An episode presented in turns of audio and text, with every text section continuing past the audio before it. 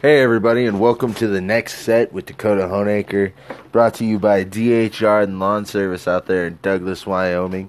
Just want to throw that out real quick. Uh, I want to thank everybody who listened to the first podcast episode, and I hope that you guys enjoy the second one. It's not going to be as drawn out, there won't be as much political uh, views pointed out here. I uh, went ahead and put a little post out on Dakota Honaker Comedy Facebook, and we got six questions that people wanted answered. And uh, we're going to go ahead and answer those six questions on here today. But before we do that, I want to go over some things. Um, I'm a week out now from probably the biggest event of my young career, which was June 2nd I did a show for the Black Flies benefit in Gillette, Wyoming. Um, it's for a good cause. I'm not going to name any names or anything like that, but uh, it was it was a fantastic time to see a lot of people come out and support somebody who really needed it. Um, the raffles and everything were great. The dinner, it, it all just added up to a great night and uh, it meant a lot to me to be able to do a show for that many people and know that my uh, contribution of comedy was actually going to be entertainment for these people that all gathered. So uh, it was great. It was awesome. Um, I couldn't be more proud of it. Uh, I got a lot of uh, a lot of good feedback about it. And I'm hoping that it goes better for, you know, in the future now. It only gets better from here.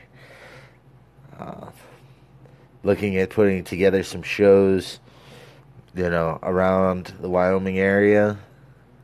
Uh, open mics are still something that I, I, strive to try to be at. Um, I'm looking for new material every day. And, you know, as a comedian, it can be difficult to get you get writer's block and you get stuck and you start judging yourself, telling yourself that what you're writing isn't funny, then it can be really negative on you, on your material. It can be negative on the way you look at everything. And, you know, I can see why so many comedians actually end up with depression because your biggest critic is yourself. But, you know, I'm going to look at everything with a positive light. We're not going to go into any of the material that I used during this event for a bunch of bikers because, you know, we don't know the age that anyone is listening to this podcast right now. Um, you know, maybe when I've got a better, bigger backbone, it's different when I've got a mic in front of me and I can just say whatever I want. But in that situation, I can see who the crowd is. I know who the audience is. So I don't want to risk saying or doing anything that can be seen as offensive on the second episode of the show. But we're going to break these down real quick. We're going to go over, we've got uh, six questions here. Number one, if you could work with any one comedian, who would it be? Um, I've actually gotten the honor to work with two guys that I would now consider uh, huge, huge inspirations to me. Uh, Mr. Mark Yaffe from Reno, Nevada, and Mr. Mike Powell. Both of them great, great comedians. If you uh, haven't heard of either of them, go ahead and look them up on YouTube because, you know, one of them, Mark Yaffe, he's a very clean comedian.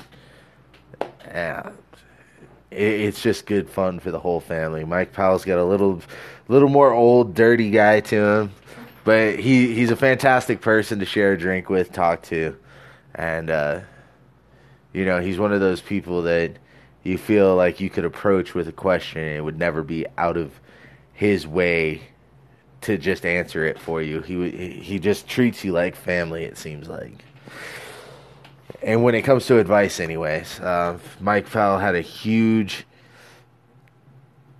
impact on how my June 2nd performance went.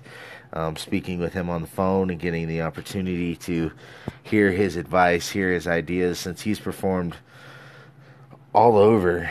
Um, you know, he was a he had one of the most popular podcast radio shows in Guam and Hawaii for 10 years. You don't get that way just by having some little crack jokes. He knew how to sell, he knew how to go ahead and work the crowd, and it worked out well for him when he went into stand up comedy. Um, but that doesn't really answer the question. I've gotten to work with those two, but honestly, if I was going to get to work with any one comedian, um, I'm going to break it into two parts. If they were alive right now, I would have to say I would want to work with Big Jay Oakerson out of New York City. Um, if you don't know who Big Jay Oakerson is, he is a very dirty comedian, uh, very blue, very black comedy. You're not gonna be, uh, you're not gonna be caught off guard because he doesn't just surprise you with his type of comedy. It's there, it's blatant, it's in your face, and you really don't have any sort of defense against it. You either enjoy it or you don't. Um, but if I was going to be able to work with a comedian that is alive today, I would love the opportunity to work with Big Jay Oakerson. If the comedian had previously passed away, uh, I've made the comment before on the previous episode that it would probably be Ralphie May. Uh, the series of unfortunate events for him. Um, ending up with him passing away after long battles with different sickness. Um, it was really unfortunate. It actually hit hard for me because he is one of the people that I look to for inspiration. Um, just his body language, the way that he carried himself, you know, d- despite physical characteristics or anything else, he was the most confident person in the room when you saw a special or even when you were just browsing on YouTube and happened to come along, you know, one of his different deals online. Um, he's a great comedian, and it's a it's a damn shame that I'll never get the opportunity to even see him in person. But life goes on. Uh, we're gonna go with question number two now. Like I said, I'm not gonna be saying any names on who sent these in, but uh, question number two: What was your first joke that you made as a professional comedian? All right. Well, my first joke actually was at a bar here in Douglas, Wyoming. Uh, Rex's Waterhole, actually, formerly Rex's Waterhole now Deanna's Waterhole. Um, it was during an open mic night, and the first joke that I told was the uh, infamous dick pic joke that I do. Um, I'm not gonna ruin the joke. I'm not gonna tell it here, but that's that was my joke. That was what I led with, and it actually ended up working rather well for me. I've used it in every um, set that I've had professionally. It's helped out a lot. Um, a lot of people like it. A lot of people get a laugh because it's something that catches them off guard. You don't expect it. But uh, I've also used it to build up to some of my more complex jokes now. And uh, it, it, it's really interesting. That's a good question. Getting asked, what was the first joke that you told as a professional comedian? And I guess technically at that point I wasn't a professional. It was just some open mic goofing around, wanting to see what it was like. Had nothing better to do, and uh, I fell in love with it. I caught the bug, and now I'm doing paid gigs and I'm going to be going back. You know, open mics are something that if you ever want to experience comedy, go to an open mic because you're going to have people trying their hardest and they're going to tell jokes that aren't even that funny, but you know, some of them will be successful and then some of them will just go, "Oh, well, I can shrug this off because it's not like anybody else is going to really remember this. No one's really going to know. But it's one of those things. You'll either get bit by the bug and you won't be able to stop going to open mic night events just to get people's opinions because if people pay or know that you're the comedian and you're there to make them laugh, it automatically makes them want to laugh harder with you. Um, but if it's an open mic, it, it's almost like they feel they could judge you more. So your material really does matter. And you're going to be your own worst critic there. Question number three we have is if there was a it was a comedy Hall of Fame, like you spoke about in episode one, who would you put in as your number one pick?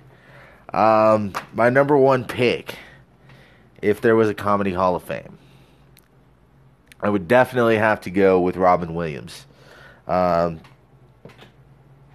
fantastic uh, stand-up comedian. He did great work as an actor. Um, I know there are a lot of people like Jerry Seinfeld and all those uh, George Carlin that could make it, but uh,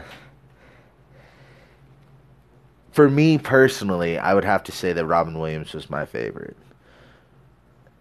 If I was going to put somebody in the Comedy Hall of Fame as the number one pick. Um, and it's a shame that such an inspirational character is gone from this world. But it could be worse, it could be better. You know, we just got to move on with life. And know that instead of being sad about what we lost with Robin Williams passing, that we we were lucky enough to be left with some of his best stand-up comedy, um, some of his best movies, and uh, I'm pretty sure that no matter what type of fan you were of him, anyone could really find something that they enjoyed about Robin Williams. Question number four. What is your dream performance? Um, a very vague question. I wasn't very sure what they meant by that. Um, my dream performance being, I'm assuming being, how do I feel? Um, what would be my my dream to uh, perform like in a venue? And for me, just being a part of um, the Just for Laughs Comedy Festival in Montreal. That's the holy grail to me. It's the holy grail to a lot of comedians to make it that far.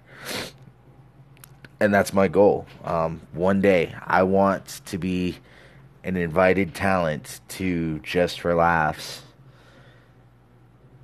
and see if I can, you know, see if I can hang with the best comedians in the world.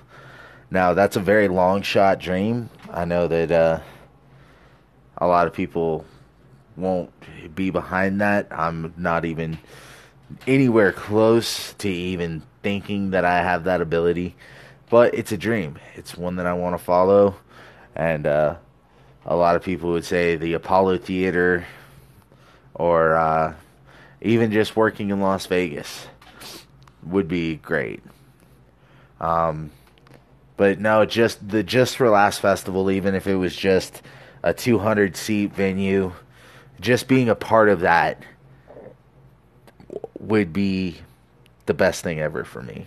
That would be that would be what I would want to. I could die happy as a comedian if I made it that far. Following up with that, um, what is the favorite show that they're actually going to have at the Just for Laughs festival this year? Um, I don't know if many of you guys follow the Just for Laughs Festival. Uh, if you do, it's at hahaha.com. And that's literally where you can go and you can look up who's going to be there. Uh, a lot of big names. Russell Peters will be there. I'm a huge fan of his. Um, Kevin Hart, Jimmy Carr, David Cross. All of them are good. Uh, Ari Shaffir is going to be there. Uh, I haven't really heard of very many other people, honestly, but I know that July 11th through the 29th in Montreal. Oh, I wish I could go. Um, you know, don't have the old passport ready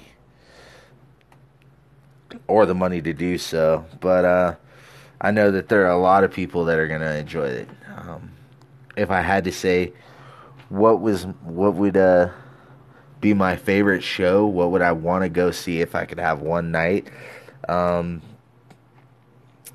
as much as I love, you know, the comedy of Big Jay Oakerson, I'd probably have to pass and uh, just go see Kevin Hart or Jimmy Carr. Both of them great. Um, Russell Peters is awesome too. My wife, she'd probably want to go see Iliza, but I, I, I don't know. It's it's all good. It's all great, and uh, hopefully one day I'll be able to see my face up there, or see my name on the list of talent. All right, we're gonna move on to the next question, uh, but first we're gonna take a little break. So go ahead, hang tight, listen to a little music, and we'll be right back. Hey, everybody, welcome back. Uh, we're going to finish this out with the one last question uh, that was sent in for. We're going to. It was if you could pass a law right now without any issues, what would it be and why? Um, I've actually thought about this one and I think that uh, if I was going to pass a law, it would be to lower the drinking age from 21 to 18, based solely on the fact that if people are old enough to make decisions like vote or uh, enlist in the military and go risk their lives, they should be able to at least have a drink legally. And I know that that's a pretty common answer. I know that there are a lot of people that would agree with that and some that may disagree, but uh, that's just what I'm going with. Sorry that we didn't have a whole lot of time. We wanted to do more for this podcast this week, but uh, due to some conflicting schedule issues, I was unable to get uh, two of our guests on. Um, maybe next time we'll be able to get them on uh, next week, but I hope that you guys enjoyed it. Go ahead and uh, check us out on anchor.fm. Search the next set with Dakota Honaker if you want to see, listen to episode one, or check it out at Dakota Honaker Comedy on Facebook. Um, if you're interested in seeing more of Dakota Honaker comedy, check it out on YouTube. And if you have any questions or remarks, go ahead and send it in to Dakota Honaker Comedy on Facebook, or you can do the voice messages right here off of the Anchor app. Um, if you do an Anchor app voice message, it can actually be played here on the recording.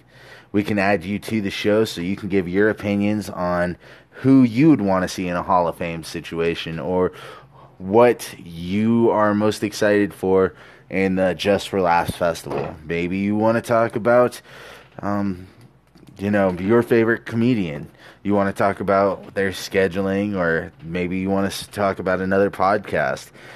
Um, anybody's welcome to add to this podcast. There's no wrong answer when it comes to like the questions that I was given today.